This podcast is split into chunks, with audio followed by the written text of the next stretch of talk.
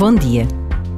Nossa Senhora da Visitação, que partiste apressadamente para a montanha, ao encontro de Isabel, fazei-nos também partir ao encontro de tantos que nos esperam para lhes levarmos o Evangelho vivo, Jesus Cristo, vosso Filho, nosso Senhor.